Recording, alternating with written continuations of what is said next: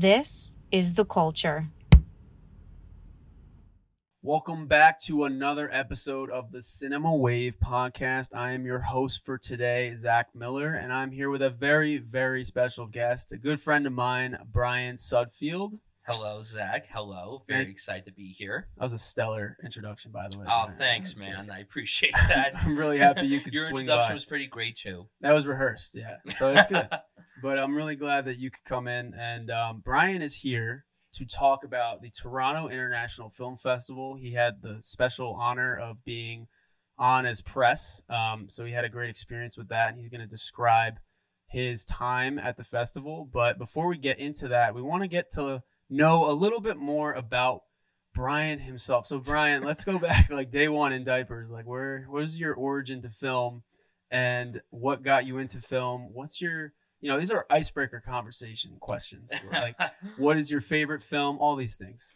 okay, so apparently, according to my parents, my first word that I ever said was DVD. I wish there was evidence of me saying that as my first word. I really wish there was evidence about that, but um, I guess ever since I said the word DVD, the love for film just came right away. Uh, No, I've loved film my entire life. I've watched countless movies throughout my childhood into my adulthood. I would go to the movies constantly with my parents when I was a kid. Then as I got older, I would sit down to watch these celebrated movies like many of the films that are mentioned throughout here in this little studio, like Back to the Future. Zach has a Pulp Fiction poster right behind. There's an Empire Strikes Back poster right over there. Forrest Gump and all these other things. but no, I just have always loved sitting down and escaping for however long and immersing myself into the world that this story is presenting to us.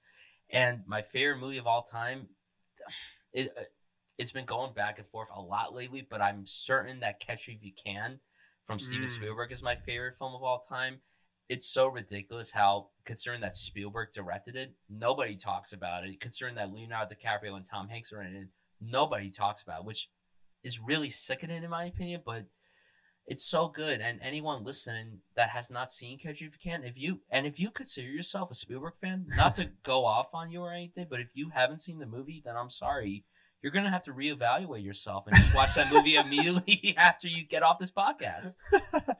I completely agree. To catch me if you or catch me if you can is is a timeless film, and I think um, it's one of Spielberg's most overlooked films. It absolutely is. So I'm really glad you gave that answer too, and I think that's a really good pick as just your overall top all time. But I know it is hard. That is a hard question. To It come up with like a short answer like that. But um, you've also told me that you go into New York a lot to catch a lot of screenings of um, anniversary films or select screenings. So tell me a little bit about that too.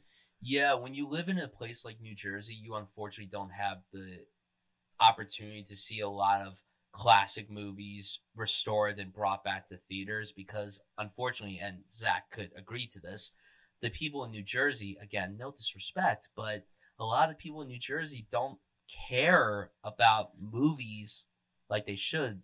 If it's a Marvel movie, they'll be there day one. But if it's a movie from someone like Scorsese, for instance, they're not going to give a shit about that. Am I allowed to curse on this, by the way? Yeah, I yeah. I mean, you might as well. Yeah. As a New Jerseyan, I feel like it's back. my obligation to do that as Yeah. well. But no, I go into New York and I hear about all these print screens, films that show on 35 millimeter or 70 millimeter, and I like to experience certain films that I may not have seen for the first time in a theater surrounded by a crowd of film geeks. And I've told Zach this many times, but anytime I have the opportunity to go see a certain movie on the big screen in New York, I'll happily take that opportunity because I recently went to a screen of Eternal Sunshine in New York, and I've seen it many times. It's fantastic. It's a great film, but just seeing it surrounded by a crowd of actual genuine film lovers really made the experience so much better. So it's always a delight to be in an environment surrounded by people who have the same passion that you have when watching a movie. Yeah, I think it's really nice too to have a background in, you know, you have the accessibility to watch some of these movies at home, but there's a celebration when you go and take the time to go see the film in theaters and to have a community like that, especially in New York, like it is all film people that are turning out for those bit- special screenings and those like um, like the Angelika Film Center, the Alamo Drafthouse, like all those cool little niche spots in the city. Those are like really fun to just go and appreciate a good movie and grab, you know, that enthusiasm again that gets you into it. But um what also got you into doing film journalism? Was it a sense of you just like to break down movies and then you gravitated more towards um doing podcasts and I know you had a little bit of a background in doing YouTube reviews and stuff like that. So tell me a little bit about that.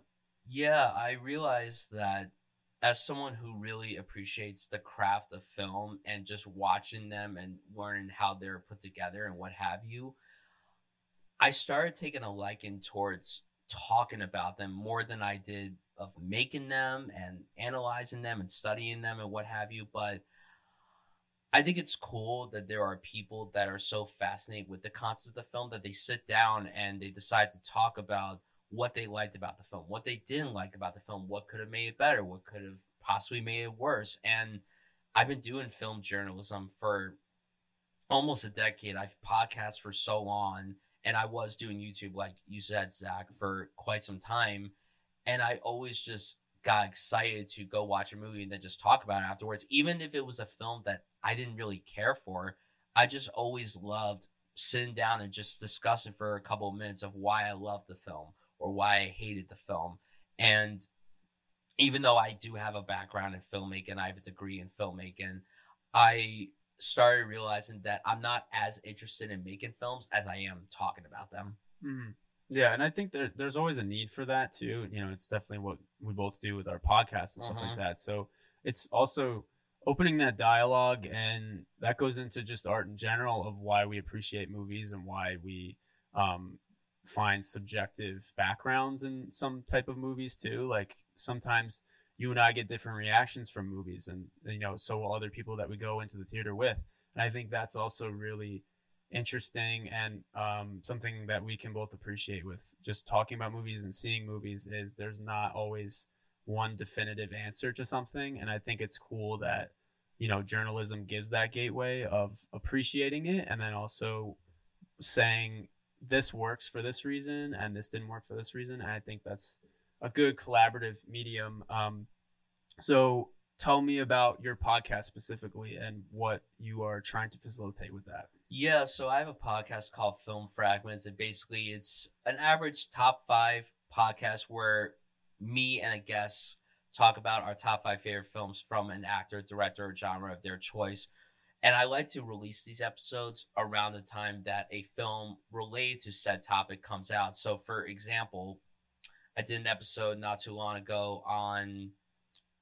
Um, there's so many episodes I've done. I've done like almost I've done like 70 of them at this point, but wow a great example is that I did an episode on Hayao Miyazaki and he has his new film coming out very very soon.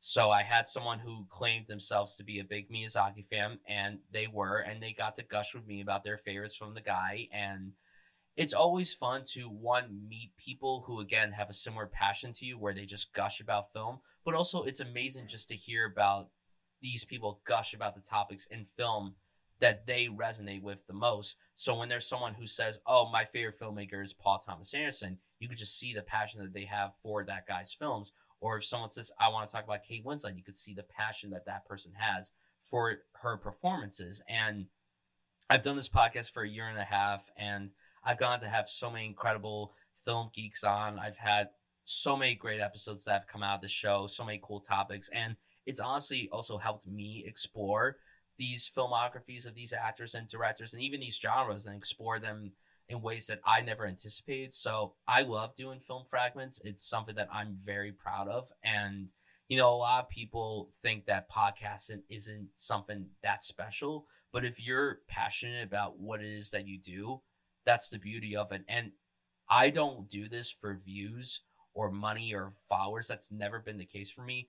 Film Fragments has always just been about getting to meet fellow film geeks, seeing them glow about what it is that they love, and just spending an hour to two hours just talking with them about what they love most. That's really special. I think that's awesome. And then the way that you time the podcast with the way that things come out and the release dates. And then I think it's also really cool that you found so many people with a niche in all of those backgrounds too. Yeah. Like there are so many directors and actors that you covered. And then specifically like I remember the Disney podcast that you made of Mhm. the um I think it was top five and bottom five or of Disney and um or or just how well the live action ones. Yes. That's right.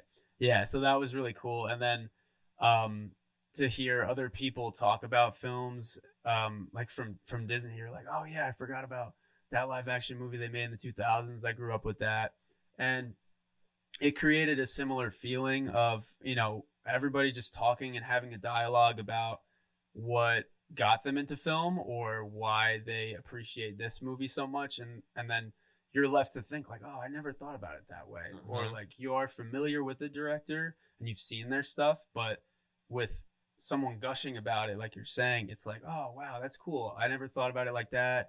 And that's really cool that they got that takeaway from this or those movies helped them through a specific time. And that's that's really cool. So i commend you for doing a project like that and doing it in fragments and highlighting cool people too so i, I know they definitely appreciate that Thanks, well. man. I appreciate But- that. Yeah, no problem. And um, I also want to segue into your success, just getting into the press side of it now too. You're getting into more um, high key journalism when you're covering festivals, and um, you you've been to a, a number of them so far, but you just went to TIFF, and that's like our big topic of conversation. A lot of people don't know how big, like the average Joe might not know how big festival circuits are in the film world, and TIFF is one of the biggest ones. So, what was your impression of TIFF before going? So, I've dreamt of going to TIFF for as long as I can remember. The thing that's so cool about the Toronto Film Festival, and really just a lot of festivals that happen around this time of the year, like Venice, Telluride, Toronto, and New York, is that this is the place where a lot of these movies that we're going to talk about till the end of the year make their big debut and their big premieres and everything. And these are the movies that we're going to be talking about really until the Oscars happen early on in the following year. So, TIFF had a lot of big titles. That's usually the case with the festival, but they also tend to be the stepping stone for a lot of smaller titles from smaller filmmakers from all over the globe. And it being based in Canada, there's a lot of Canadian storytellers there just trying to get their big break. And it's really incredible to see how this city just comes together for this one festival and they just go so hard and they're so excited to be there to celebrate the craft of film. and just, you could just sense the energy. You could feel it just throughout every single venue. You could feel it on the streets of Toronto. And, you know, I never thought that I would ever be able to go to this festival and just having the opportunity to do that this year was really amazing. And it is important to note that this year of TIFF was very different from other years because of everything that's going on right now in the industry with Right. the SAG-AFTRA strikes and the WGA strikes. So there wasn't as much talent there to promote the work. And you could definitely feel the sense being different than it usually is.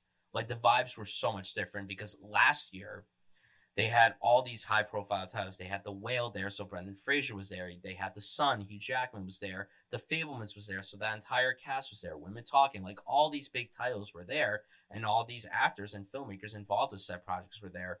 So I can understand a lot of people being disappointed if they go to a film festival just for the celebrities and everything, but it's never been that way for me.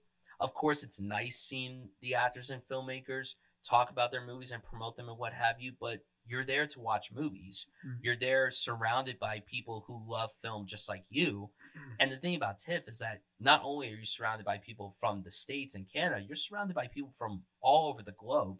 I could tell you that I met so many people that were from Europe and Australia. I even met someone from New Zealand who works for Letterboxd. It's incredible just to see how everyone comes together for this week long festival Mhm. in Canada and you could just sense the love and the energy that's there. It's unlike any place that I've ever been to and I had heard for years that it was the festival to go to and I was so afraid that I wasn't going to live up to the hype but it honestly exceeded my expectations. Wow. I had such a great time going, and I highly recommend anyone listening if you're looking for a festival to go to, you should definitely try to cross TIFF off your bucket list for sure. So you were there for how many days? I was there for a week. And how many films did you see? I saw almost 30 films, 27 to be exact. Whoa, that's like for a day.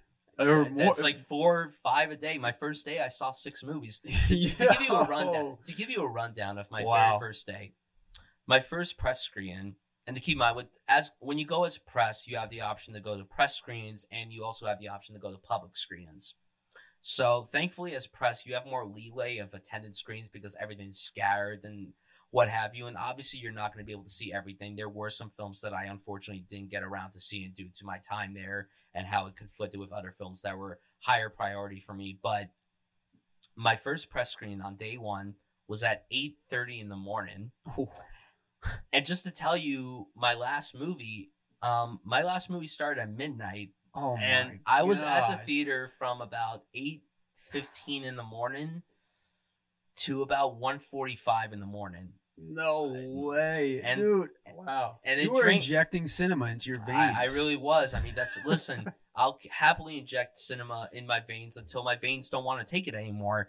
But um, no, it's crazy how there are people, believe it or not, who actually end up seeing way more films in a shorter time frame than I did. Wow. Because you know, I like to make sure that I have time to eat, yeah, sleep, you know, basic necessities. mostly eat, yeah. but you know that's okay because when you go to these festivals, you're running around from screen to screen. You have Mhm. very little time to just relax and take a chill pill and what have you. But yeah, I saw about four to five movies a day. Six that that was the only day where I saw six.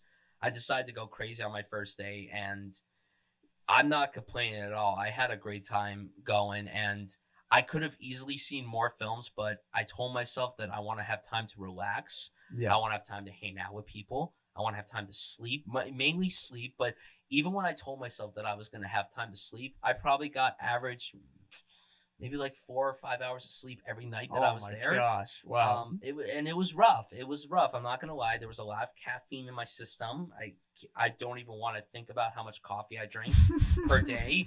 Probably maybe. I'm not. I'm not proud to admit this. Probably like three cups of coffee a day. It was Oh. really bad. It was Dude, really those are bad. small. You gotta up those numbers. Yeah, Uh, yeah. McConaughey said. I yeah, drank like you a hot coffee, and then I went to an iced coffee, and then I went back to a hot coffee. That is Like, journalism in itself, it's- right It was there, literally man. journalism. I was staying up, writing stuff, and I was recording videos and doing all these other things, and then trying to have the time of my life in Toronto. And um, It sounds like you did though. I did have the time. It was great. It was really incredible. I mean, I got to see a lot of really exciting films. I didn't see as many films that I didn't like, which was nice. I knew that I was going to come across some titles that I wasn't a fan of, but Mm. overall, I mean, I could say that I saw more winners than losers at TIFF, and Okay.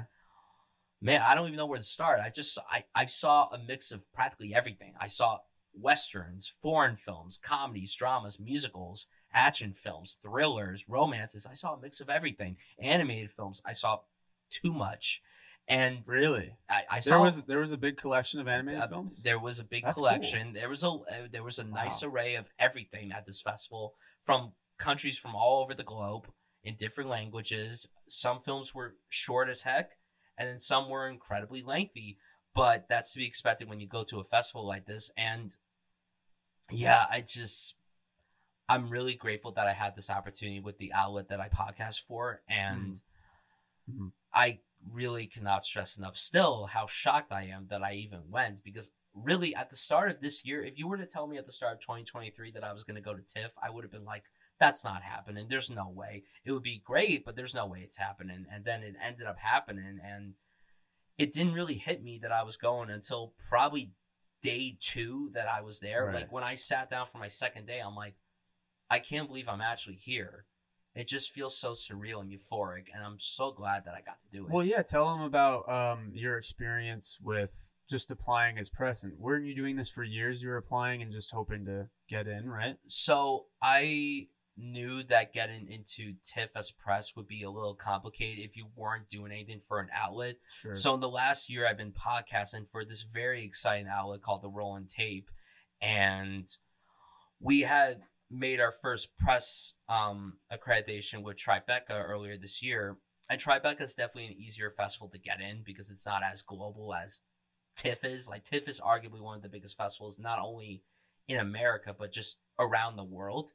Um, but yeah, we did press for Tribeca and we pumped out a lot of great content out there. And we were like, you know what? Let's give Toronto a try. Let's just apply. You know, there, it doesn't cost anything to apply. Why not give it a try and see what happens? And everyone kept on saying, oh, you're going to get in. You have a lot of coverage under your belt. You have a lot of good content under your sleeve, and you have a good follower follower account with the rolling tape. And I said, I, I don't know. We're a relatively new outlet, so we'll have to see. And me and one of my colleagues, we got to go, and I'm so over the moon that we got to do it. And I was nervous. I'm not gonna lie. I was very nervous to do this. I Hmm. didn't know how I was gonna handle it if I didn't get in, but I always kept saying to myself, "There'll be next year. This Yeah. festival's not going anywhere. It will happen Right. next year." And just the joy of getting in and just seeing that email Yeah. It was a lot to take in. It was Yeah. I I didn't even know how to process it. It's kind of equivalent to when I made this joke to one of my coworkers. I'm like, you know, see, you just announced that you ha- you're having a child, and that's great and everything. but getting into Toronto is on the same level for me as it That would was- be for you having the child. that was your baby for a week. Yeah. It's 26 movies over and over again. 20, It's probably the same 20, amount of sleep 20, you actually 27 got, actually to Yeah. correct you 27 27, sorry. 27 But the same amount of sleep nonetheless. Yeah, that's that's awesome, man. I'm really happy because you were really working at that uh, with podcasting and just you know journalism in itself too, and, and that's good that you're plugged into a good outlet for that. So, um, but with the, I want to get into the films now that you did see at the festival, and we're not going to go over all of them because Yeah, there's that not wouldn't enough be time. possible that wouldn't be possible be- that would we would be here till 1 a.m like you said um but i want to you i want you and these don't have to be in order to give me five of your favorites from the festival and um they don't have it doesn't have to be in order just um tell me a little bit about the film um and then uh for our viewers no spoilers yet but yeah Absolutely. I just have to pull up my Letterboxd just to see what I saw. I feel like I have to get a particular film that somebody on this show, actually multiple people on the show, talked about how excited they were to see it. Uh, Dream Scenario, which is a film starring Nicolas Cage, uh, produced by Ari Aster, and it follows a professor that somehow has ended up in people's dreams, and that's all I'm going to tell you because that's all you need to know walking into this movie now, if you're a fan of Nicolas Cage, you have to watch this movie because Nicolas Cage is pretty incredible in this. And you know, when you think of Nicolas Cage, you think of very over the top, bonkers, zany entertainment. And there definitely is some of that bonkers to be found in Dream Scenario. But this surprisingly is more restrained than one would think. I certainly was taken aback by how restrained and laid back it was. It definitely got intense in certain parts. Not going to spoil anything here for anyone listening, but um, I really love the approach that this took on what it was discussing, and my Letterboxd review for this, my little Letterboxd entry is honestly one of my favorites. Not to plug my Letterboxd or anything, but um, you know, I don't again don't want to spoil anything. No, but drop the, your, uh, the way that this is username. Yeah. described on my Letterboxd is Nicolas Cage's Tár if it were a quasi horror dramedy. There's horror elements, there's drama elements, and there's comedy elements too. And if you're a fan of the movie Tár, and if you are, thank God, because masterpiece. Oh, but- um yeah there's so many directions that this film goes that you will absolutely not expect as soon as the movie begins but if you're a fan of Nicolas Cage it's a must see and I believe it's coming out at some point later this year I did not get to go to the premiere of this which really bumped me out because I waited in line for 2 hours to go online in the rush line I couldn't get a ticket for it Hmm. but I went to the press screen the following morning at like 8:30 in the morning it was Oh, okay. and god the adrenaline rush that I honestly needed and it's also one of Nicolas Cage's most tender performances to date. really Like he's so he's just you feel so bad for the guy. I mean, he is just a schlubby professor who cares about his family and cares about his job, and then all of a sudden this thing happens to him, and it's not something that he wants, but you know he kind of slowly embraces it, and it takes a turn for the better or worse. Again, not going to spoil anything, but Mm. it really is a fantastic film, and I'm so glad I got to see it. It was definitely high up on my radar, but I wasn't sure if I was going to even be able to see it, and I'm really glad I did because it ended up being one of my absolute favorites of the festival. That's awesome. Was Nicolas Cage in your dreams afterwards? Was he also in there? You know, I'm As not gonna. I'm not. I'm not gonna lie. Um, he definitely did appear in my dreams after I saw know. this movie. He already did for me, so that's okay. Well, give me a number four, like get or, or not these, like I said, not in order, but just right, right, yeah. right. So, um, ranked next on my list, um, is a film that I went into knowing literally nothing about, and it was a film that wasn't even on my radar to see, and that's a film called Sing Sing, which stars the always great Colman Domingo. If you're a fan of Colman Domingo, I mean, this is an acting showcase for him, and it's funny because he had two films that played at at Toronto. One of them being the biopic about Bayard Rustin, who was very pivotal in the march against Washington. And then this film, Sing Sing, it follows these um, prisoners from the Sing Sing facility in New York, and they are all putting it on the show because they're a part of this theater program.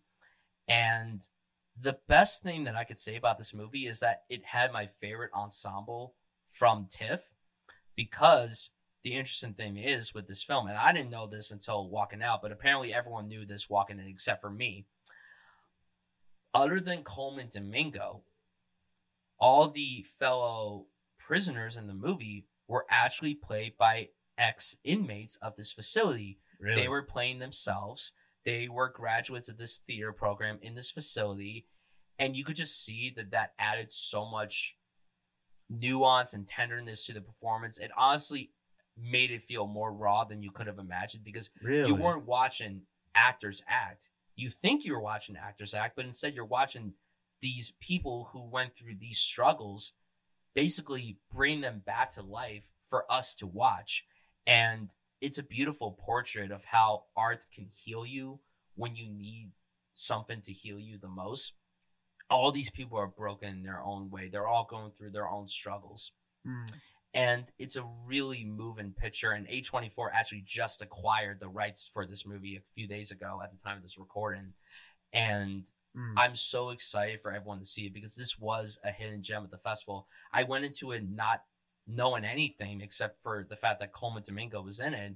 And it wasn't even on my list to see.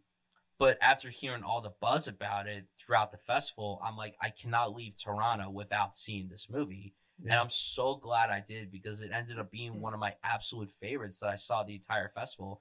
And it's going to be one of the most buzzed about titles when it finally hits theaters some point next year. That just seems like a very original um form well uh story, you know, just like inmates bonding over uh their trauma but through stage shows. Yeah. I'm reading Through- about it through art, how art could bring people together. Okay. Everyone has Yeah. passions that help them feel whole when they feel down and broken and hopeless and lost. And the fact that theater is what brings these guys together. It's not so much a focus on the show, it's a focus on how these people share this bond and how they're able to open up and everything. And you know, a lot of people talk about how there's a lot of movies where men don't really express their emotions. You watch this film and you throw that discussion out the window because there are so many sequences where you just see these men open up and they're very vulnerable and they cry and they just I mean it really got to me more than I was expecting. Again, this wasn't even on my radar to see, but it's always fun when you go to film festivals like TIFF to where you think you have your set schedule. It's always going to change whether things open up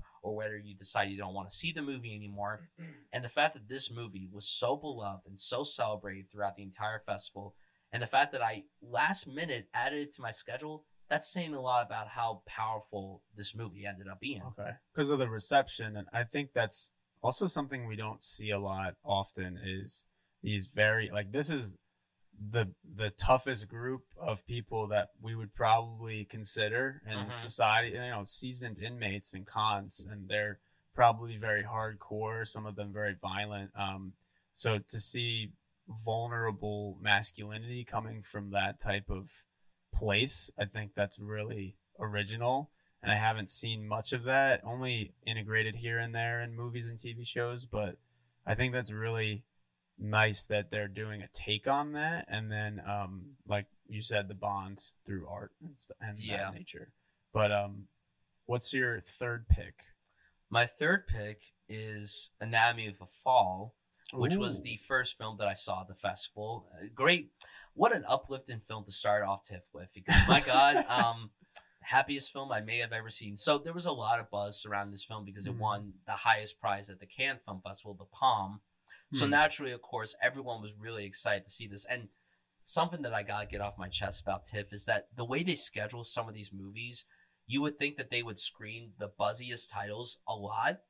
They only screen this three times during the festival, one for press and two times for public in the first two days. So if you weren't in Toronto for that first few days, you weren't able Hmm. to see. So it's not of a Fall. scattered. So it's not scattered. okay. Like certain titles, like The Boy and the Heron from Hayao Miyazaki, they had screens for that almost every single day.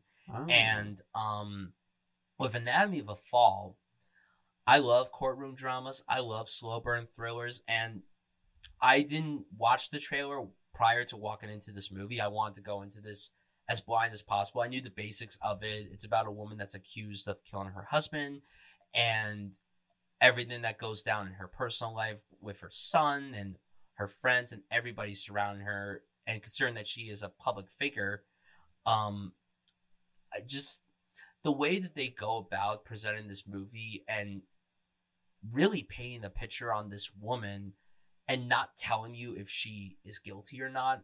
That's something that I have to give a major round of applause to the filmmakers behind this film for. I really was worried that I was going to walk out of this movie being like, that was good, but it was very overhyped. Because naturally, when you walk into a movie that has so much buzz, you always have to learn to tamper your expectations because you don't want to be that one guy that walks out the movie and says, that wasn't good. That was disappointing. I don't get the hype surrounding it.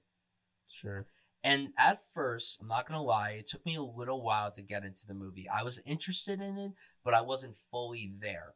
But then something happens later on. I'm again not gonna spoil it. I want everyone to go in knowing as little as possible with this movie, but it made me shift Like My opinion. Yeah. okay. and it was insane the places that they went to with this movie. And it's long; it's two and a half hours. It does go slow. It's not exactly the most exciting movie out there, but it's worth watching specifically for the performances. The ri- the writing is exceptional. A lot of people are specifically referring to Sandra Hüller's performance as the thing to talk about with this movie, and she is unbelievable. And I really hope that she does get some love this award season. I'm not some guy that likes to predict the Oscars super early on, but I really do hope that she has the chance of getting at least a nomination. Mm. Um, but the writing is so good because again, it paints these characters as real people. You're not watching characters, you're watching actual people in front of your eyes. And even though this isn't a real story and these aren't real people, I felt like I was watching real people in front of my eyes. And the courtroom scenes are engaging. Everything that happens outside the courtroom is compelling. The family drama is wonderful. There's some comedy incorporated in here that felt very earnest. And I- whenever you watch a movie like this and there's comedy injected into it, it can feel so jarring and out of place. Thankfully, though, the writing allows the comedy to help breathe everything Mhm. that's going Yeah. on, the cool down all the tension that's going on around these characters.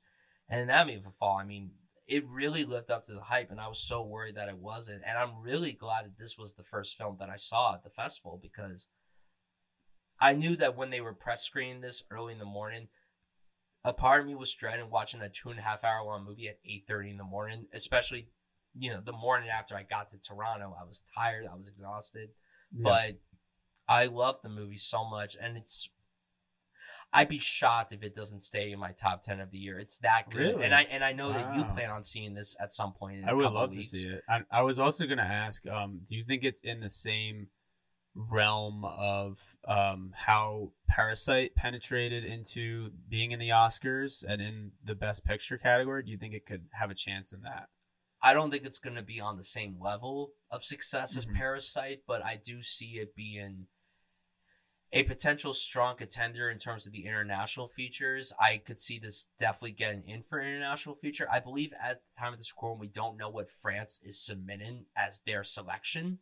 Mm. And it would be very shocking if this wasn't that film. But even if that's the case, because a lot of the film is in English, I feel like this is still going to do super well at the awards because Neon is behind it. Neon knows how to campaign a movie. I mean, after Yeah. what they did with Parasite, I mean, the possibilities are endless for the studio. So I definitely feel that this will be a strong contender. Do I think it's going to get like a bunch of Oscar nominations, like eight or nine, probably not, Yeah. but I definitely could see it being in picture. Sandra Hüller for actress, the screenplay, absolutely. Yeah. And I would be if it doesn't get an international feature nomination, I would be very happy if it does get those three nominations that I just listed because it really is some of the best work that you will see from a writing standpoint, from an acting standpoint. It just straight up, it's one of the best films of the year so far, and it probably Yeah. will end up being in my top ten when the year's done. Yeah, I feel like also if Parasite hadn't um, gotten all those accolades and all of those laurels, it, it wouldn't take away from the quality that is that film. And I think that Anatomy of a Fall is in that same category of you know it doesn't need the awards to validate its its quality and its storytelling. So I don't. Not that I expect it to get any Oscars, but it would be nice to have another series of foreign films into the best pictures um, just because i think there have been some years that the best picture nominations have been lacking at least maybe not every everyone um, but you know out of i think it's 10 films now Mhm. so not all of those 10 films have been great every single year That's so- bound to happen. yeah, which is okay. Um, but if you can give that spot to a film like you know Parasite, which it deserved it that year, and then um, a foreign film like Anatomy of the Fall, like I would campaign for that too. So I hope that the Academy recognizes it in some way. But um, give me a number two. Number two is Richard Linklater's Hitman, which is another film that I was anticipating to see because I'm a huge fan of Richard Linklater. I love a lot of his films, and I do love when he decides to step out of his comfort zone to do something that doesn't feel very Richard Linklater y. And when you find out that he's doing some action comedy, you're like, this doesn't sound like the guy who made the Before trilogy or Boyhood or Dazed and Confused or even School of Rock. But then you watch this film, and it's honestly the best that he's done in years. The last time that he made a film that I thought was genuinely great was probably Boyhood from almost a decade ago. And here he Hmm. is doing something that's very high octane, fast paced, super sleek, but also incredibly sexy. And let me tell you something Really? about this movie. Wow. So, anyone listening, if you're a fan of Glen Powell, I mean, I am too, but um, they try to do the thing that a lot of these movies try to do, where they try to make someone who's conventionally very hot to be not hot. And it doesn't work at all. They try to give him the glasses, the long hair, and all the button shirts. I'm like, this doesn't work at all because you know what? You look at him and he could, he could still kind of get it. I'm not gonna lie. I wouldn't say no if he comes up to me like that. I'm, I'm just I'm just expressing the truth. I would not say no if he comes up, but this was so much fun. This was a truly entertaining film, and seeing this with a crowd at Toronto made me go. I'm so excited to be here. I went to the North American premiere of it. It premiered at Venice to so much acclaim. A lot of people were walking out of Hitman celebrating and being like, that was a genuinely great movie. And I'm like, I mean, I expected it to be good and entertaining, but great movie? That's kind of a surprise. And my expectations skyrocketed. Then I sat down and I watched the movie and I walked out of it going, that was way better than it had any right to be. It's so quick, it's so entertaining. It's a hybrid action noir rom com, and Glen Powell is so good in this. I love that he's able to showcase the charisma that he has brought to quite a few films these last few years. There was a period where Glen Powell was kind of gone, and then Mm. Top Gun Maverick kind of brought him back to the spotlight. Oh yeah. And now a lot of people want to work with Glen Powell. And he's great in this. The comedy here is razor sharp. It's so freaking funny. It's the funniest that Linklater has been in a long time. Really. But there's also a very great romance between Glen Powell and I don't remember Ad- the woman's name. Adria or uh, Arjona. I got That- it right in front that- of me. Yeah. That's Mhm. that's her. That's the name. Couldn't Yeah. have said it better than me. but um, they're so good together, and it's a very steamy romance. And Richard Linklater, okay. you think of Richard Linklater, sure he's done romances before, but like nothing that's like sexy or steamy or like Mhm. A lot of emotions riding through you when you're watching this. You're just like fanning yourself when you're watching. You're like, oh, Richard Really? Linklater, my God, d- d- d- simmer down a little bit, please. Do you think it's like Mr. and Mrs. Smith at all? it kind of gives off Okay. a bit of Mr. and Mrs. Smith vibes, even though they're not a couple, these two. So Mhm. basically, Glen Powell, he's a college professor who has a part-time gig as an undercover cop, but then he ends up going undercover as a hitman, and it's just it's Wow. it's just as silly as it sounds. That's you wild. hear that premise and you're like, oh, that sounds ridiculous, and it is ridiculous, but it embraces that ridiculousness. It's just so smart and clever. I haven't seen a comedy this sharp in a really long time. Yeah. And I think it's one that when people do end up seeing it, a lot of audiences are going to be head over heels in love with it. Just today, actually, a couple of hours ago, Netflix bought the rights for $20 million. Hmm, And, really? you know, I, I'm happy that someone finally picked it up because when this premiered at Venice and there was no distributor, I'm like, something obviously has to be up. Like, there Yeah. must be a major bit and work going on. And that definitely seems to be the case. $20 million for this movie, that's a major win for the film itself. Oh, itself absolutely. but Netflix picking it up definitely worries me a bit because you tend to get some films that are too good for Netflix. Like a film like The Irishman, even though Netflix financed yeah. that film themselves and they were willing to be the only people that gave Scorsese the money that he needed to bring that film to life, I feel like it just came and went. Like it didn't have a proper theatrical run.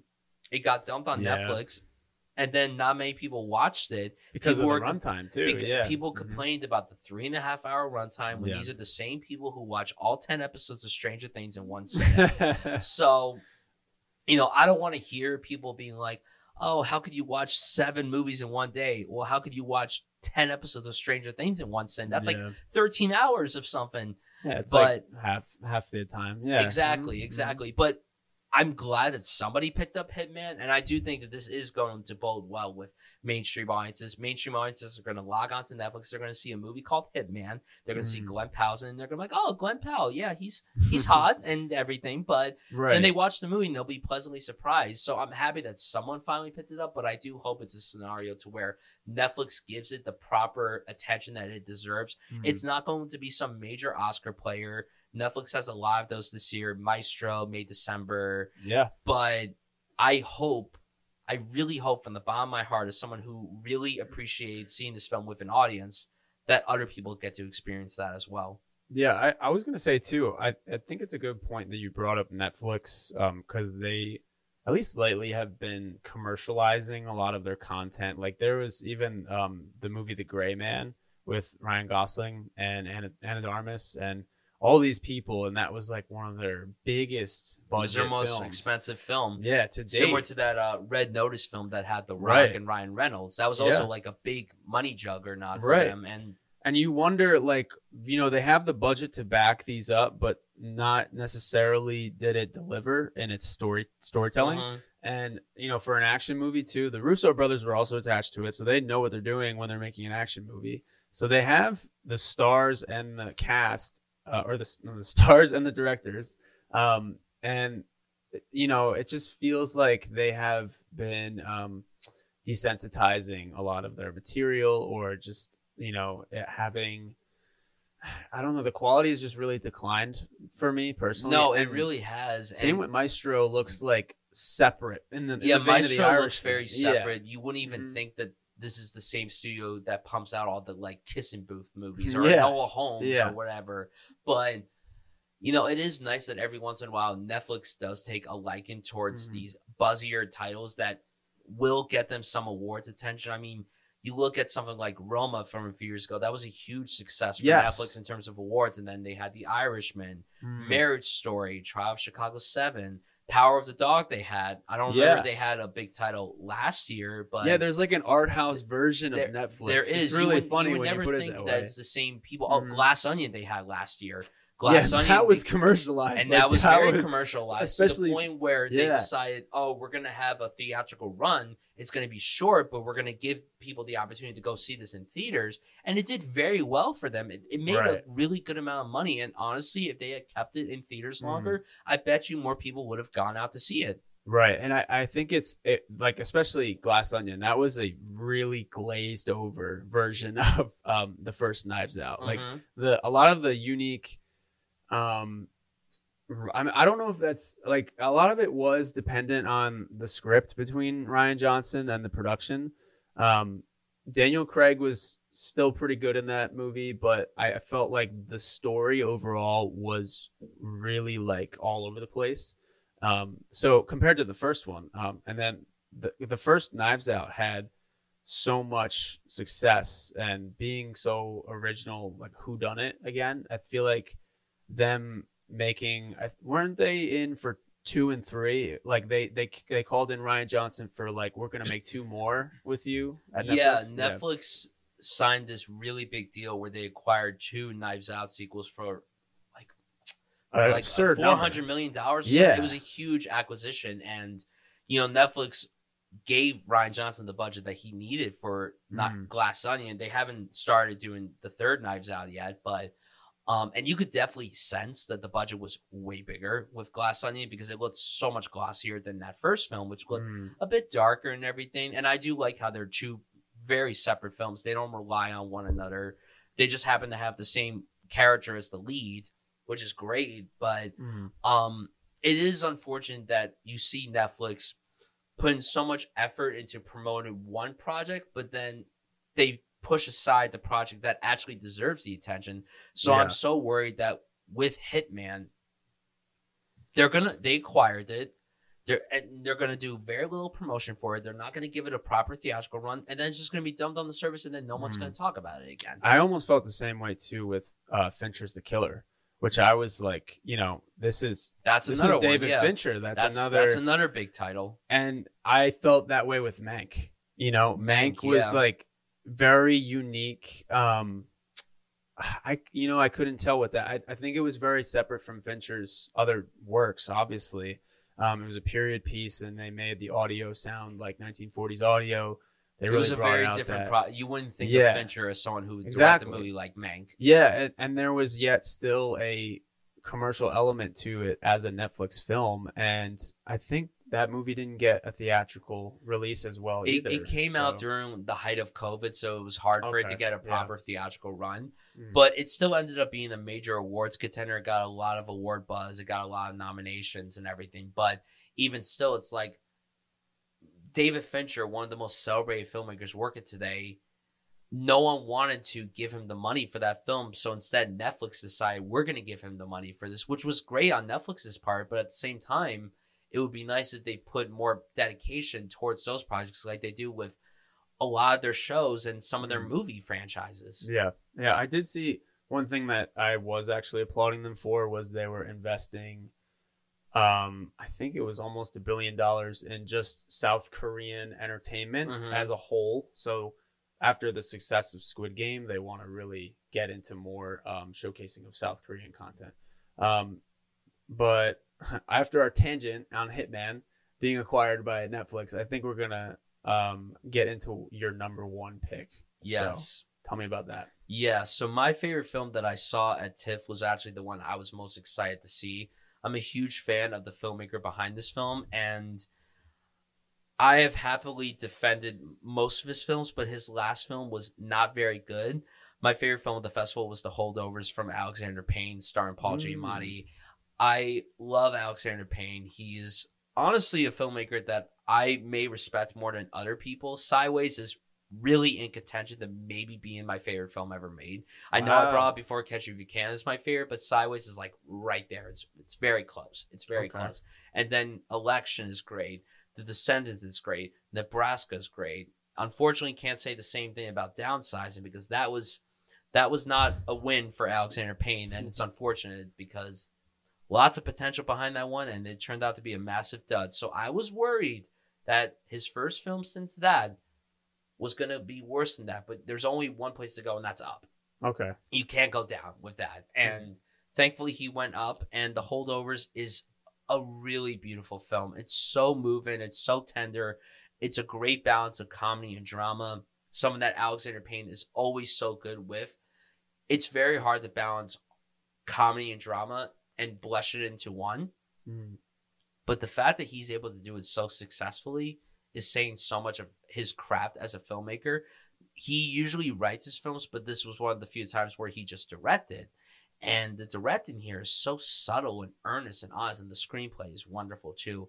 These are characters that are very, very broken, and very lost with so much going on. They're all going through their own struggles, Hmm. but the movie does a great job of painting them as not perfect people, and that's the case with a lot of Alexander Payne's movies. His main characters tend to be very flawed individuals.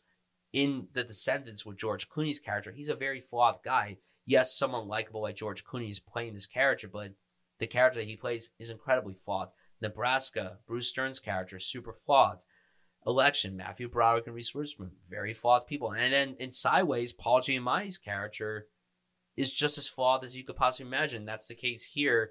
They reunite after 20 years of not having worked together, and Paul Giamatti is extraordinary here. It's an unbelievably good performance. It's one of the best of the year, but the performance that I think everybody should be talking about is this kid, Dominic Sessa. This was Mm. his first time acting. Really? Alexander Payne found him at just some school, just acting. Wow. And you watch the movie, you would not guess for a second that this is this kid's first movie.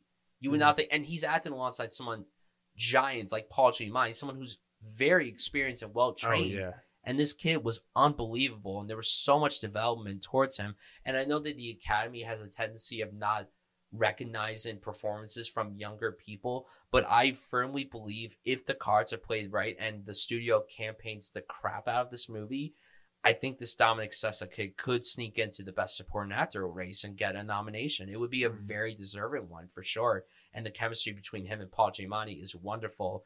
And the aesthetic of this movie too is something Yeah. that I think you're gonna appreciate Yeah. because it's set in the 70s. It feels like a movie from the 70s. The way it opens up, it's super grainy. The needle drops throughout the movie are incredible Hmm. and it just feels so vintage. It feels like it was dug up in a capsule that was buried in the 70s and now it's coming out to life in 2023. And it is also a future Christmas classic. It's set during Christmas Oh. and we all oh. love Christmas movies, but this is definitely going to be a yearly Christmas watch So is- this is gonna be like in the um, rivalry of Die Hard being a Christmas movie. You know, like this is gonna be set around Christmas? it's set around really? Christmas. Christmas plays more of a pivotal part of the story than Then it Die does Hard. than it does in Die Hard. but um, no, it's really incredible. It got so much acclaim out of the Telluride Film Festival, which happened right before TIFF. Mm. And this was actually second place to win the People's Choice Award at TIFF. People's Choice, for anyone who doesn't know, is like the equivalent of Best Picture at the Toronto Film Festival. Really? And The Holdovers was actually the runner up to win the award. Um, it was very close. It was a very well respected film at the festival. Everyone was just buzzing and glowing about it. Practically everybody that I knew that saw it loved it. I hadn't met anybody that didn't at least like the movie, and that's saying a lot concerning that. Again, Alexander Payne is coming off a film that disappointed critics and audiences and longtime fans of his work, just like myself. So for the holdovers to be a return to form to him Yeah. is so exciting, and you could just see how great he is as a director. Because a lot of the movies you see him as a great writer and a director, but this is a showcase of him just as a director, and it's really some of the best work that he's ever done Yeah. It's really terrific and i cannot stress enough how wonderful this film is. It's right now it's in my top five of the year. I don't see it leaving the top five and i don't want to Mm. oversell it or overhype the movie for anyone listening but it genuinely is a crowd pleaser. People are going to walk out of this movie just so moved by it. They're going to laugh a lot. They're going to cry. Paul giamatti Mm. says some things that I don't even know who wrote this script, but I'm just like, how could someone come up with this? This is just Wow. genius work, and it's so good. It follows these lonely people, and it's really beautiful. It just moved me so Mhm. much. I laughed one minute, then I cried the next. It was my absolute favorite film that I saw at TIFF. That's really cool. I, I immediately when I saw the trailer, I, I like going back to what you were saying about how vintage it looked, and I loved the aesthetic that they brought to it. Of like you said, like they they dug. It looks like they dug up a film canister, and this movie was just forgotten about, and it was from the 1970s. That's how accurate they nailed the look and the feel of it. They nail it to And- the transitions and the Mm. cuts and the pans and everything. You you genuinely feel like you're watching a film from the 70s. You forget that this movie was made in 2023. That's awesome. And I I feel like that'll be a bigger appreciation for anyone who grew up in that time period and might go see the film. Um, and then from the trailer too, I felt like my first impression was, you know, this feels like a '70s version of Dead Poet Society, but Absolutely. they're more damaged, and Mr. Keating isn't as inspirational. He's, you know, Paul Giamatti is a titan in his own right, and I've always loved his work, and I think he's still one of the most underappreciated actors. He absolutely right is. It's time Yeah. that we really give Paul Giamatti the recognition that some of these Mhm. other actors get. Like Paul Giamatti, he's always a great presence in anything that he's in, whether he's the lead or the supporting. But whenever he's the lead in anything, that's where his best work is showcased. And the fact that this was his movie, but sharing the screen with Dominic Sessa and also Da'Vine Joy Randolph, who's unbelievably good here as Mhm. well. It's nice to know that Alexander Payne and Paul Giamatti, when they work together, it's literal magic. And they've only done two movies together. That's great. And it's equivalent to kind of like Scorsese and DiCaprio when they work together. Hmm, It just gave me that vibe of one of the best director actor parents that I've ever seen. that's really cool. And um, for anyone who's interested, it has so far from early reviews an 8.1 on IMDb and a 95% on Rotten Tomatoes.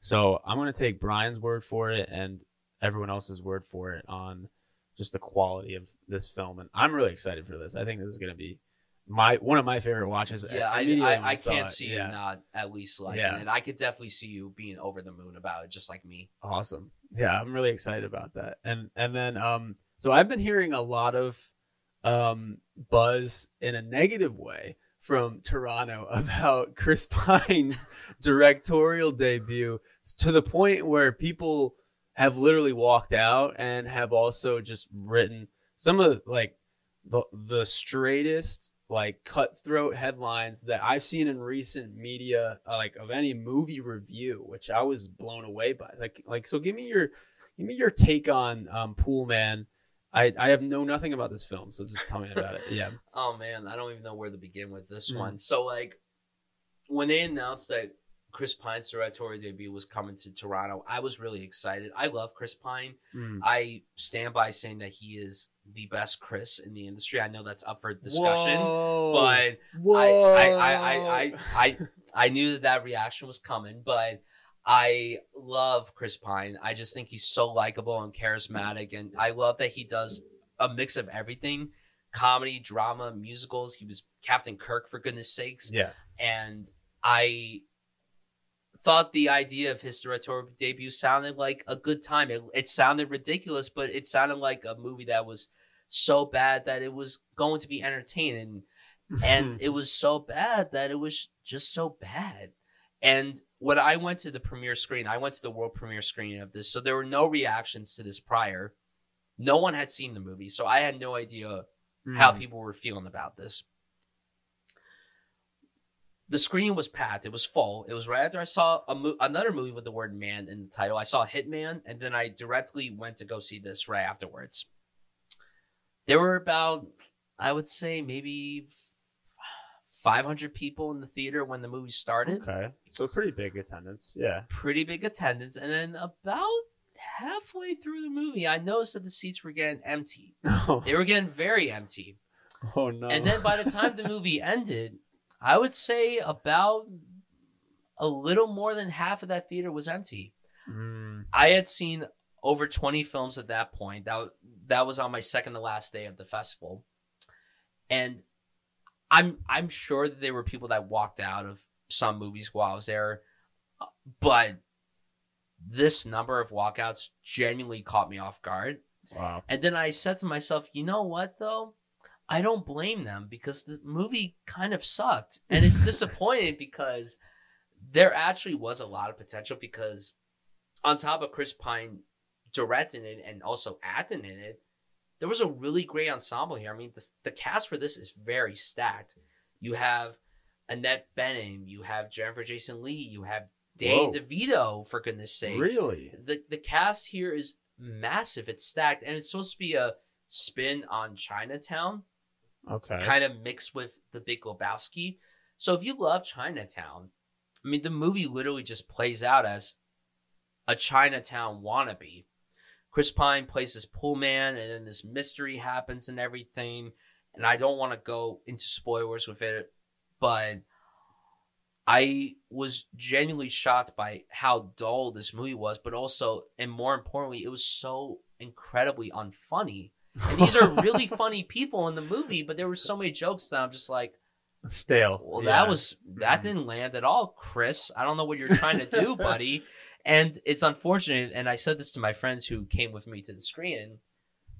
I think Chris Pine might have lost the title for the best Chris. I was gonna say after this movie, doesn't I- sound very it- reassuring. It's, for it's really sad because you could tell that he poured a lot of heart into this movie, and you could tell that he was excited to make this movie. Now he wasn't there promoting the movie, even though he was directing it. He was not there because he wanted to stand in solidarity with his fellow actors and Mhm. writers and everything. But had he been there, oh man, I that would have been really bad. Wow. And there was a Q and A with the producer right afterwards, but I had already walked out when the movie when the movie was done. I left, and I felt I I low key felt bad. I felt really bad, but this film was just so disastrous, and it's disappointing because even though it sounded so goofy, it sounded like it was going to be a fun time. Mhm. And usually when you go to film festivals, you don't want to just see all these Oscar baity acclaimed movies. You want to see something that's entertaining. Like I had just seen Hitman and that was a fun time. That was a great time actually. Yeah. But then to go from that to Pool Man, which was my least favorite thing that I saw at Mhm. TIFF, it broke my heart. It really did. And you know, after the movie ended, there was a part of me that was like, wonder if I'm the only one that didn't like it. But then when I realized that there was so many walk-ins, I'm like, well, obviously I'm not the only one who didn't dig it. And then the following morning, I go on Twitter and I see all these reactions. Chris Pine's directorial debut, disastrous, terrible debut. Chris Pine might have lost the title for the best Chris, and I'm like, well, I guess I'm not the only one who felt that way. And thank God. And I had to tell people who were trying to go to the press screen the following morning, I'm like, do not go see Pool Man. Don't go see Pool Man. Save yourself. Go see something else. And they're like, no, but I want to see Pool Man to support Chris Pine. And I'm like, well, if you want to go see Pool Man, just wait for whenever it comes out. Mm, Uh. Man, I mean, I was hoping that we wouldn't talk about Pool Man. I was No, I hoping that we would only. talk about. I was Pool Man. hoping Yeah. that we would only talk Mhm. about the winners Yeah. today, but Oh no, we need we needed that because of just the headlines alone. I, needed know, to- I know. You're not the only one who you're not the only one who's asked Yeah. me about Pool Man. Everyone's been like, "Was Pool Man that bad?" And I'm like, "Yes." well, I mean, that it sounds like you still got a lot of uh, great festival notable picks, and um, I mean, just the fact that you were able to go experience this and um, sit down, even though that all the celebrities and the directors weren't there, it's still a pretty fulfilling experience. And you know, is this a festival? That you would recommend over other ones, or, or like as your top one that you would say? Oh, absolutely. Because at this festival, you get a mix of all these big profile titles, but then you also get a lot of these super small titles that have little to no buzz and just these filmmakers trying to get their voices discovered and everything. Toronto is a great city. I highly recommend everyone go to it, but also just the energy that's there throughout this entire film festival is so apparent. Like everyone gets so excited. People applaud before the movies begin. There's all these cool commercials that happen beforehand that the people at TIFF put together. It's really incredible. The vibes there are just unlike anything that you will ever see at any other film festival. And I haven't been to every single one, obviously. There's still so many that I would love to cross on my bucket list. Sundance being one of them. I want to go to Cannes. I want to go to Venice. I want to go to South by Southwest. But TIFF really might be the best one. And to everyone I've talked to that have gone to most of the festivals, a lot of them unanimously agree that TIFF is their favorite one. Just the energy there is unlike anything, and just the vibes, and it's so relaxed and it's so calm. Even though it's a very packed film festival, you're walking around King Street, which is in downtown Toronto, and you're just packed like sardines, and you're Yeah. moving around and everything. But it's a really wonderful festival, and I highly recommend that if anyone ever has the opportunity to go, definitely put it on your list. It may be a bit pricey, but it's worth every single penny. That's awesome, man. Well, thank you for coming in, and Thank, you for, having me. Of course. Well, thank you for talking about all of your experience, and um, we'll try and get there with you whenever we can too, and uh, we'll, Absolutely, right would love you guys to be there too. yeah. Um, but yeah, thanks again, everybody. Also, check out Bryan's podcast, Film Fragments, and um, the Rolling Tape, his uh, outlet that he's covering films and journalism with. But this is the Cinema Wave Media Podcast. You can follow us on YouTube, Instagram, Facebook, TikTok. It is at Cinema Wave Media, and then be sure to follow our main network page um, underscore Culture Wave Media Network. And um, we will see you next time. Thanks again for tuning in.